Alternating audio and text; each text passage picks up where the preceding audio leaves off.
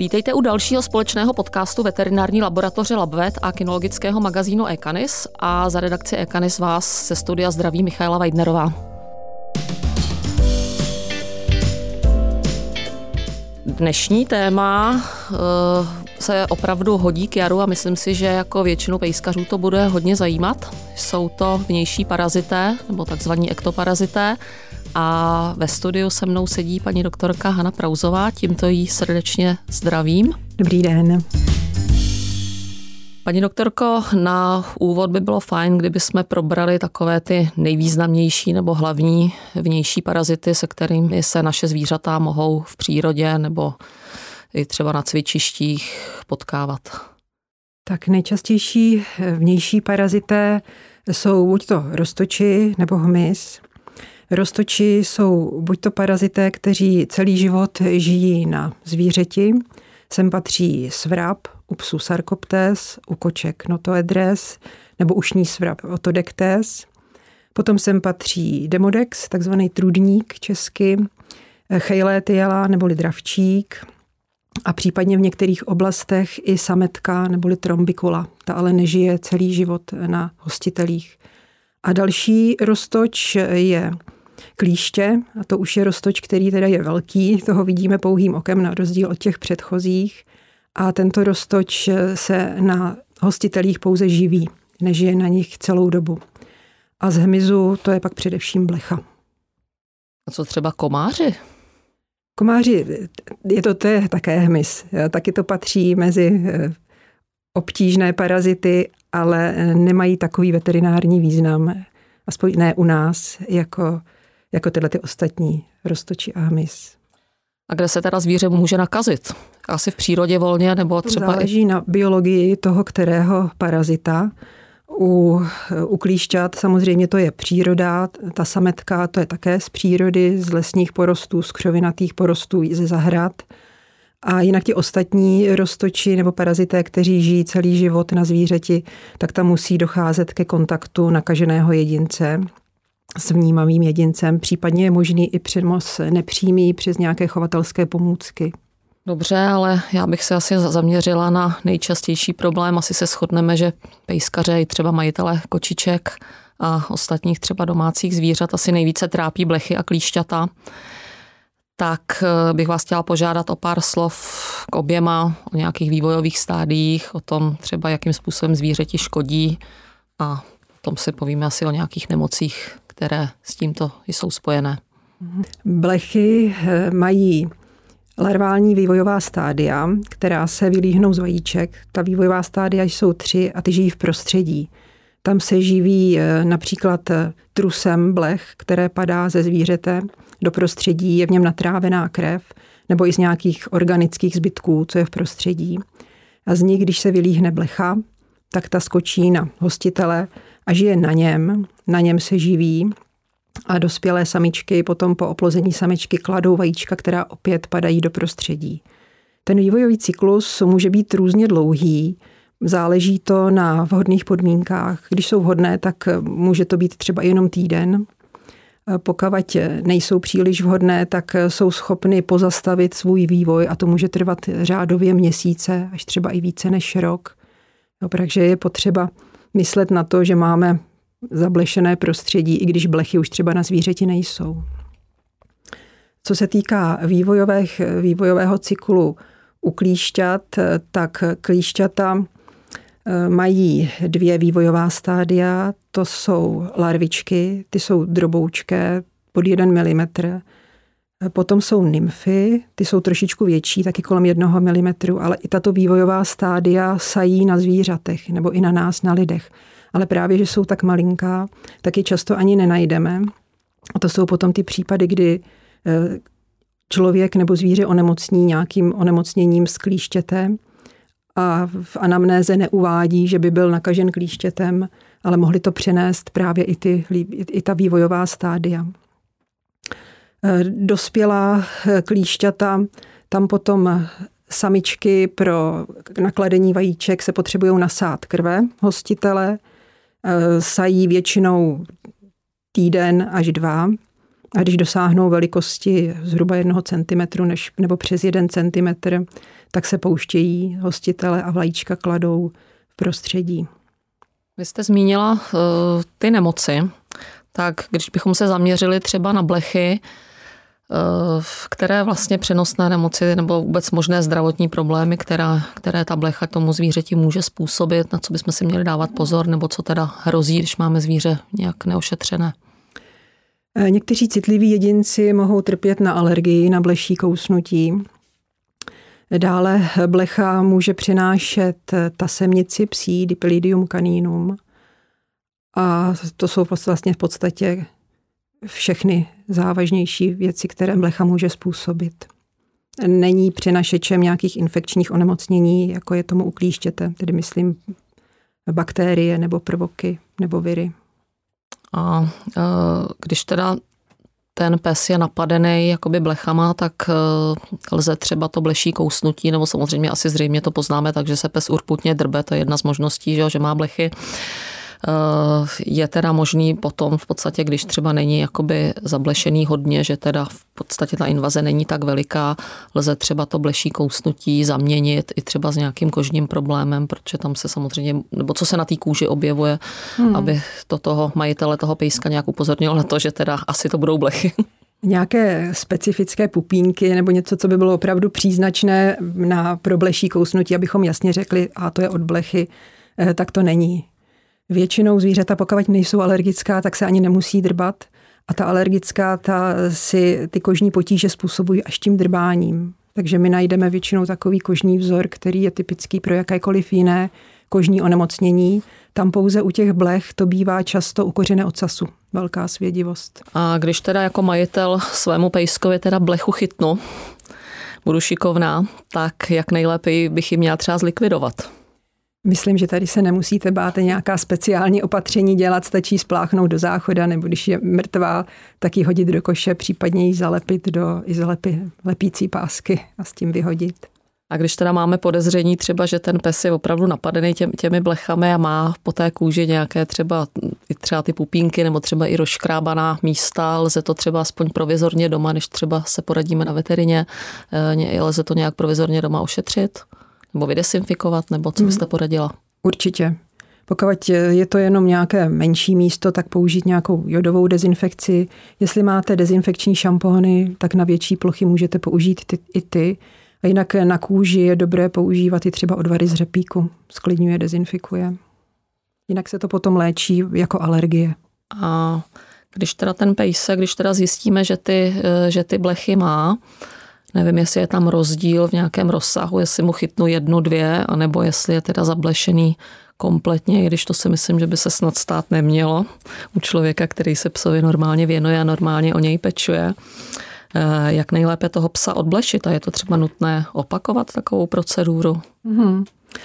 Určitě je potřeba myslet na to, že právě ta vývojová stádia blech jsou v prostředí, takže ten pejsek by měl být ošetřen po dobu několika měsíců. Buď to každý měsíc použít vhodný prostředek, anebo ty prostředky, které, nebo i obojky, které vydrží delší dobu. No, tam jde o to přerušit ten vývojový cyklus blechy, takže když je pejsek ošetřený, blecha z prostředí, vylíhne se, skočí na něj a uhyne a nemůže naklást další vajíčka. Takže je potřeba opravdu několik měsíců na to myslet.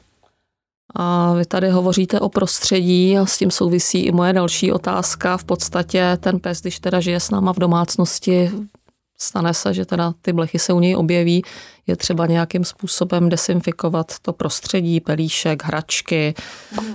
já nevím, třeba i v podstatě možná, ještě se vrátím k tomu odblešení, pokud v té domácnosti je třeba více zvířat, je šikovné, když třeba ta ostatní zvířata ty blechy nemají, podstatě odblešit je také. Ano, ano, doporučuje se všechny zvířecí členy domácnosti ošetřit. No a já se vrátím ještě teda k tomu prostředí, jak s tím prostředím naložit.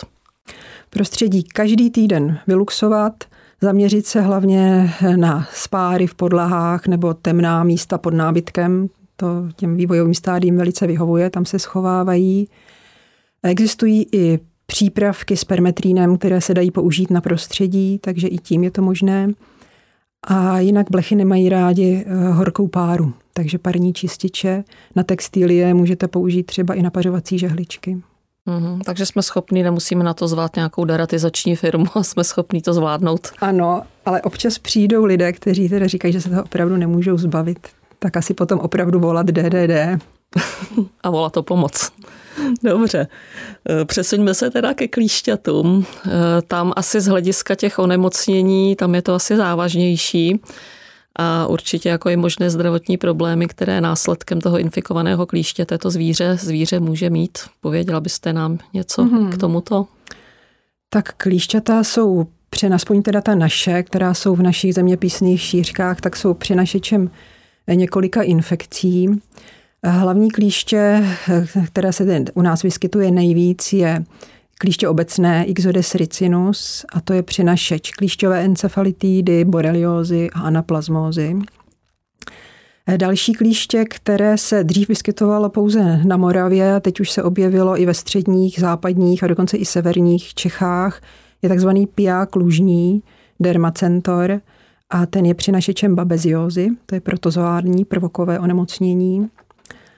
A případně eh, si mohou chovatelé se středomoří nebo snad i na Slovensku se objevilo klíště, které se jmenuje Rificephalus, to je piják hnědý a to je přinašečem erlichiózy. Jako u nás tady naštěstí zatím není. Dá se to nějak očkovat, aspoň některá z těchto onemocnění? U psů existuje vakcinace proti borelioze. To je stejně zajímavý, protože vlastně lidi se lze očkovat na klíšťovou encefalitidu, nelze na boreliozu, u psů je to v obráceně. Přiznám se, že tomu hmm. vůbec nerozumím. Jak je to možné, no. když už před to, před to... Abych řekla pravdu, taky tomu nerozumím. Hledala jsem informace. Někde jsem se dočetla, že v Americe byly vakcíny proti borelioze, ale že byly nějaké vedlejší účinky, takže proti tomu vzniklo velké hnutí, takže se to stáhlo z trhu. A další teorii jsem slyšela, že ale to by pak neodpovídalo těm vakcínám u psů, protože to je úplně stejný princip. Takže borelie jsou geneticky dosti proměnlivé, takže je poměrně asi obtížné pro, ně, pro eh, lidi i pro zvířata tu vakcínu vyrobit. Takže také nerozumím. A co třeba symptomy těch onemocnění, které, které jste zmínila?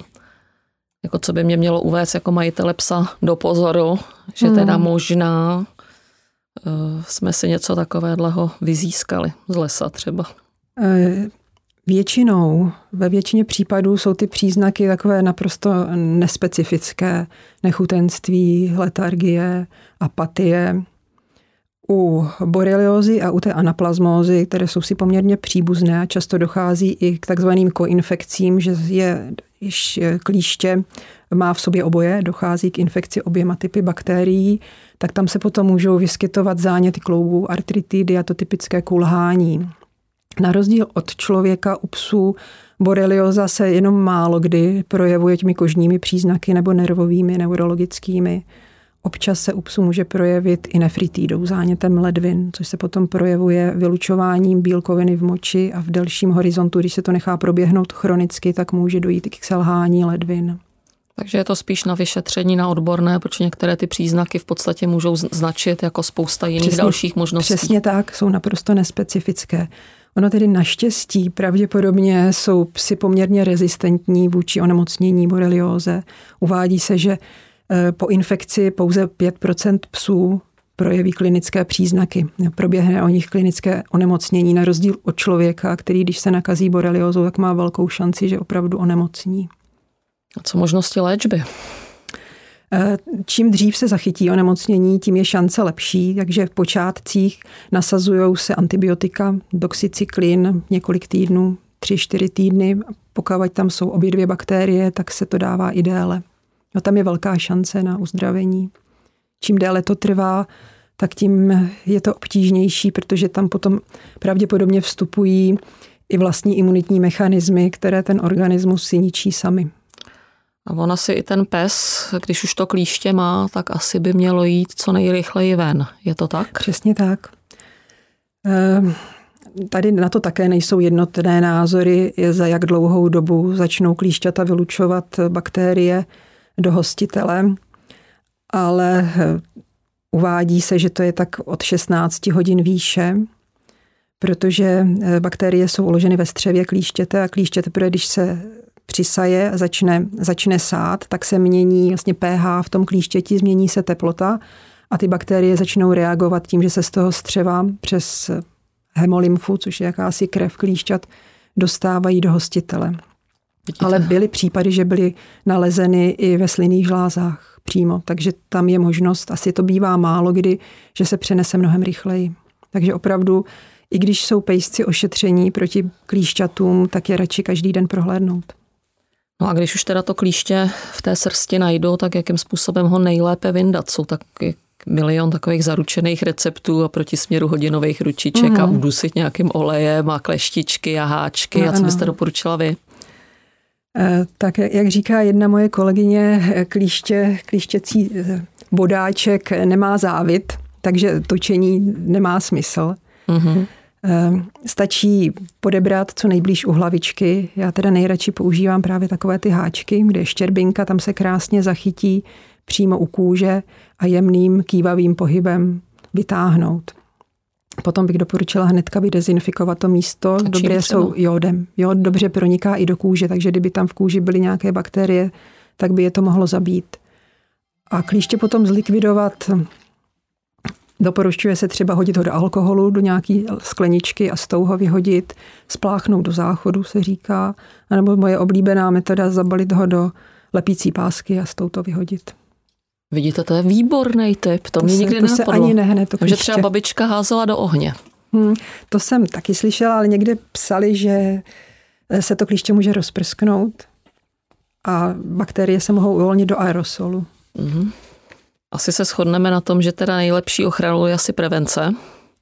Takže pojďme si Určitě. probrat nějaké možnosti, jak teda toho pejska, jak teda toho pejska chránit, co teda můžeme pro něj, pro něj udělat a asi taková jako úplně první jakoby pohled na tu problematiku bude, jestli teda použít nějaký přírodní přípravek eh, nebo raději spíš něco, co je průmyslově vyrobené, protože dneska třeba lidi si i vyrábějí doma různě tinktury a e, máčej hřebíček ve francovce a různý postřiky z rozmarínu a ze šalvěje a e, z levandule mm. a nebo samozřejmě můžu jít tou pohodlnější cestou a dojít si něco koupit. Jak se na to díváte vy? Mm. Já se nebráním žádnému způsobu. Myslím si, že i každému vyhovuje něco jiného. Ale jenom chci upozornit, že i ty přírodní prostředky mohou vyvolávat alergie že to není samo o sobě hypoalergenní záležitost. Nedávno nám přišli nějaký zákazníci a říkali, že pejsek měl alergickou reakci na preparát právě s tou levandulí. Je to na zvážení každé. A co třeba přidávání, aspoň třeba z kraje té sezóny, to třeba dělám já, když ta invaze mm. není tak vysoká ještě, a na konci potom, tak se snažím třeba do krmení přidávat jednou, dvakrát do týdne třeba česnek nebo pangamin nebo bekomplex se říká. Mm-hmm. Určitě. Pokud to funguje, tak nemám proti tomu vůbec nic.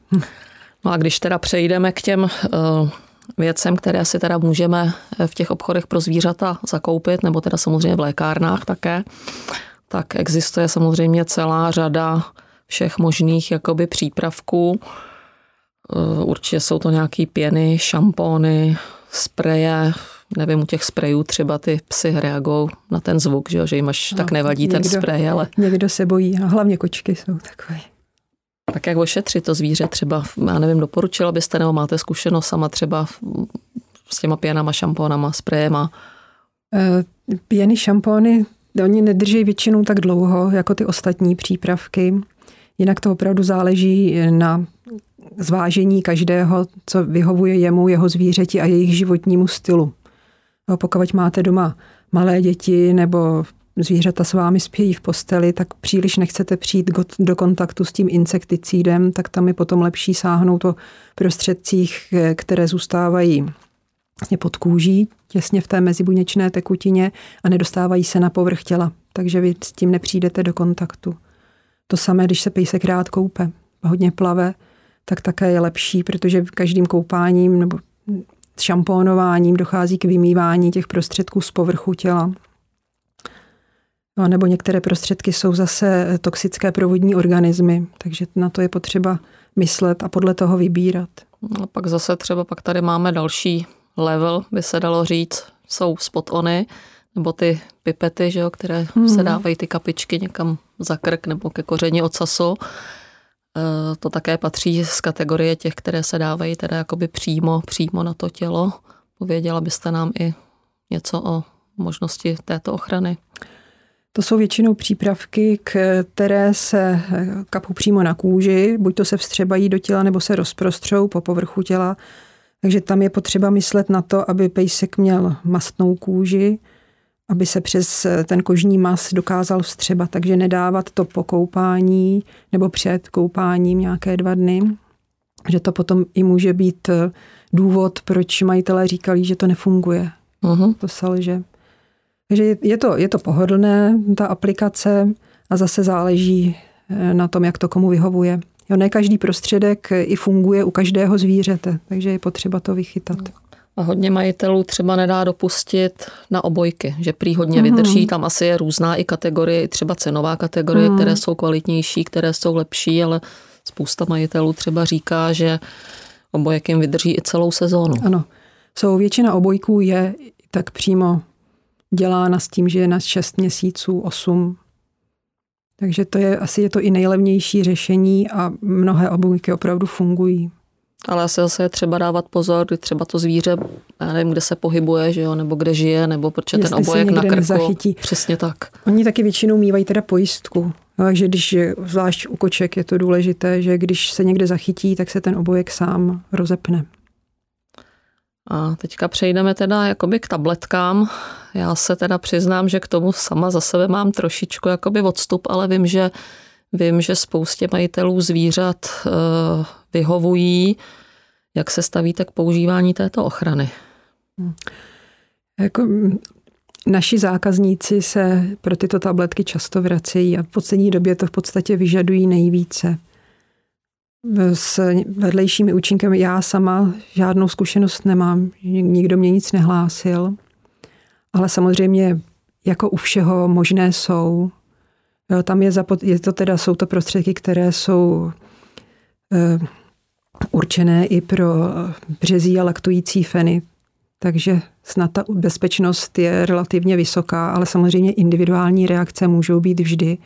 Jo, tam je potřeba to hlásit, zvlášť u těch nových prostředků, protože samozřejmě eh, vyzkouší se ve studiích na určitém množství psů, ale tím, jak se začne používat v praxi, tak se ta škála těch vedlejších účinků pravděpodobně mnohem zácnějších, ale eh, rozšiřuje se. Jo, takže je možné to hlásit přes veterináře anebo přímo na USKVBL, Ústav pro státní kontrolu veterinárních biopreparátů a léčiv v Brně a jim to hlásit. No, oni to potom zase dá, hlásí dál na Evropě do té slavné EMI, jak se o ní teď stále hovoří. Takže ti sbírají všechny tyhle ty vedlejší účinky a potom se to upravuje i v těch příbalových letácích. Vidíte, to je zajímavé. Takže to třeba toho se, toho se nebojte. No. No a asi poslední, co mě napadá, vlastně v poslední době je to takovej, takovej boom, různá jakoby elektronická ochrana, různé plíšky nebo přívěšky, které vysílají jakési, jakési signály. Říkám, sama teda nemám zkušenost. Eh, těžko říct, ale rozhodně se tomu nebráním. Zní to samozřejmě zajímavě, že na to psa člověk nedává žádnou chemii. Hmm. To je také stejné jako se vším ostatním. Když to někomu funguje, tak si myslím, že není důvod se tomu bránit. No, my veterináři jsme teda bohužel spíš přes tu chemii, ale ono je to dané i tím, že i tyhle ty preparáty se pak používají i k léčbě, nejenom blech, klíšťat, ale i těch ostatních roztočí, takže proto i s tím máme největší zkušenosti. No a když se teda majitel bude rozhodovat, který z těch, kterou z těch možností uh, si vybere a vyzkouší teda pro svého pejska, Eh, měl by zohledňovat nějakým způsobem třeba zdravotní stav psa, nebo já nevím, stáří, nebo mm. i to mhm. třeba, jestli má doma březí fenku, nebo fenku, mm. která momentálně odchovává štěňata. Určitě, jo, určitě na tohle je potřeba eh, dávat pozor a vždy si pořádně pročíst příbalový leták, kde jsou kontraindikace, v jakých případech se to nemá použít, anebo ještě upozornění. A když teda budu mít třeba mladé zvíře, kde ještě třeba nevím, jestli je na něco alergické, nebo vůbec jako stává mm. se, že se, nebo vy už jste to zmiňoval, že se občas může vyskytnout nějaká alergie individuální, třeba, mm. třeba jakoby u pejska. A není třeba možnost třeba i ve vaší laboratoři toho psa dopředu nějakým způsobem jako otestovat, když budu mít třeba nějaký, já nevím, nějakou fifinku, že jo, nějaký choulostivý plemen, budu se bát, že jo, bude třeba ten majitel tohle to víc řešit, je taková nějaká možnost? Hmm. Je, je to zajímavé, bylo by to pěkné, ale bohužel není. No ono jednak to jsou alergické reakce, ty jsou vlastně založeny na imunitním systému. Tam to většinou funguje tak, že nejdřív se s tím musíte setkat, nic se nestane, tělo si vytvoří alergii a při dalším setkání proběhne reakce. No, takže to je jedna možnost. A nebo se jedná o vedlejší účinky, které nejsou způsobeny imunitním systémem, ale na nějakém jiném základě a to už vůbec nedokážeme predikovat. Tam jedině u plemen, která jsou citlivá, která jsou nositeli toho multidrug resistance genu, tak eh, tam se to i vždycky zkouší, jestli tito psy mohou ty přípravky dostávat nebo ne. A jak se třeba díváte na rezistenci těch parazitů vůči, vůči těm přípravkům, protože třeba mm-hmm. člověk, nevím, dva, tři roky používá něco a teď najednou prostě čtvrtý rok, čtvrtou sezónu mu to prostě přestává fungovat, jako je třeba možný, že Eh, ti parazité v té dané lokalitě, kde ten člověk žije, eh, prostě si zvyknou, nebo když třeba přijede s tím psem do jiného prostředí, někam na chalupu, nebo kde je vlastně ten výskyt těch klíšťat, i těch blech, i těch ostatních parazitů jakoby vyšší, eh, je možný, že oni si i vytvářejí v podstatě jako hmm. nějakou ochranu a že už prostě jim to nevadí. Tohle to, co jsme na ně vymysleli. Určitě to je, je to možné, je to, je to přírodní boj, ale to zase právě i ta EMA sleduje, a zatím u klíšťat se neobjevily žádné rezistence vůči ektoparazitikům, a, ale u blech už ano. Uh-huh. Jo, už zjistili na perimetríny, pyretríny, peretroidy, to jsou látky, které bývají někdy v obojcích nebo ve těch spotonech, a na fipronil. Ten se používá, eh, je třeba v tom slavném frontlineu mm, mm, který se už dávno používá, tak tam bohužel, a to i z praxe, už jsme viděli, že blechy a klíšťata obzvlášť teda, tak je, je to zajímavé, ale tady v tom případě i klíšťata na to nereagují. A když teda budu vybírat nějaké to antiparazitikum a budu mít doma třeba nejenom psa, ale ještě třeba i kočku, můžu použít eh, stejné parazitikum v podstatě na oba dva, nebo když mi třeba zbyde z pejska, mm-hmm. takže bych ještě jako dala kočičce, nebo je to nevhodné? Tak, tak, to je nevhodné, protože kočky jsou mnohem víc náchylnější k intoxikacím než psy, protože jim chybí řada enzymů, které odbourávají některé látky, takže opravdu nedávat zbytky a vždycky kupovat jenom to, co je opravdu určeno pro kočky. Jako některé účinné látky jsou společné psům i kočkám, ale ty přípravky, eh, museli by se to přepočítávat, takže neexperimentovat. No a dá se vůbec říct, podle čeho by teda ten majitel měl vybírat, když teda třeba vůbec fakt jako neví, ještě neví, co mu bude sedět, jak to bude, jako podle čeho se má rozhodnout, nebo jestli jenom tak jako má zkoušet, nebo co mu poradí chovatel hmm. třeba. Já si myslím, že takhle to asi říct nejde že se, že se to takhle nedá říct, že opravdu záleží na jeho životním stylu, životním stylu toho zvířátka, eh, na váhové kategorii věku uh-huh. i na kapse majitele. Samozřejmě, to je jako u všeho. A myslíte, že je dobré teda to zvíře chránit jakoby celoročně, anebo třeba jenom v té dané sezóně, třeba teďka, že jo, máme, máme jaro, že jo, ty klíšťata už začínají. Mm-hmm. Co byste doporučila? E, jako klíšťata mohou být celý rok. Pokud je teplejší zima, tak se mohou i klíšťata množit a napadat psykočky. U těch blech eh, ty mohou být celoročně. V létě se jim daří venku, v zimě se jim daří v bytech. Takže zase záleží na zkušenosti, kde žijí, jaký mají přístup k jiným živočichům. Eh, že opravdu je to zase individuální, jestli stačí jenom od jara do podzimu, anebo opravdu celý rok. Dobře, a já myslím, že naše povídání, že už jsme probrali v podstatě skoro všechno. Takže se naše povídání blíží pomalu, pomalu ke konci. Já bych vás možná na závěr požádala o nějaké takové jakoby malé schrnutí, eh, případně jako pokud byste chtěla nějakým způsobem na majitele pejsků a kočiček nějak apelovat, jak se k tomuto, k této problematice postavit. Hm.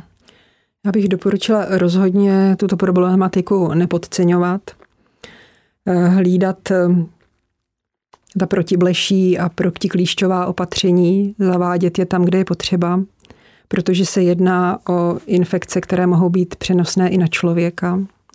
A hlavně potom v případě cestování do Středomoří, tak mít pejsky ošetřené, aby nedošlo k přenosu jednak exotických klíšťat sem do našich podmínek, anebo těch exotických nemocí.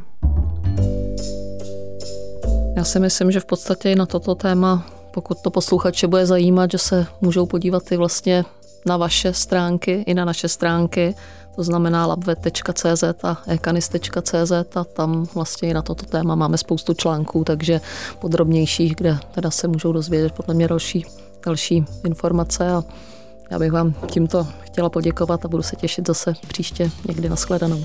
Já také děkuji. Na shledanou.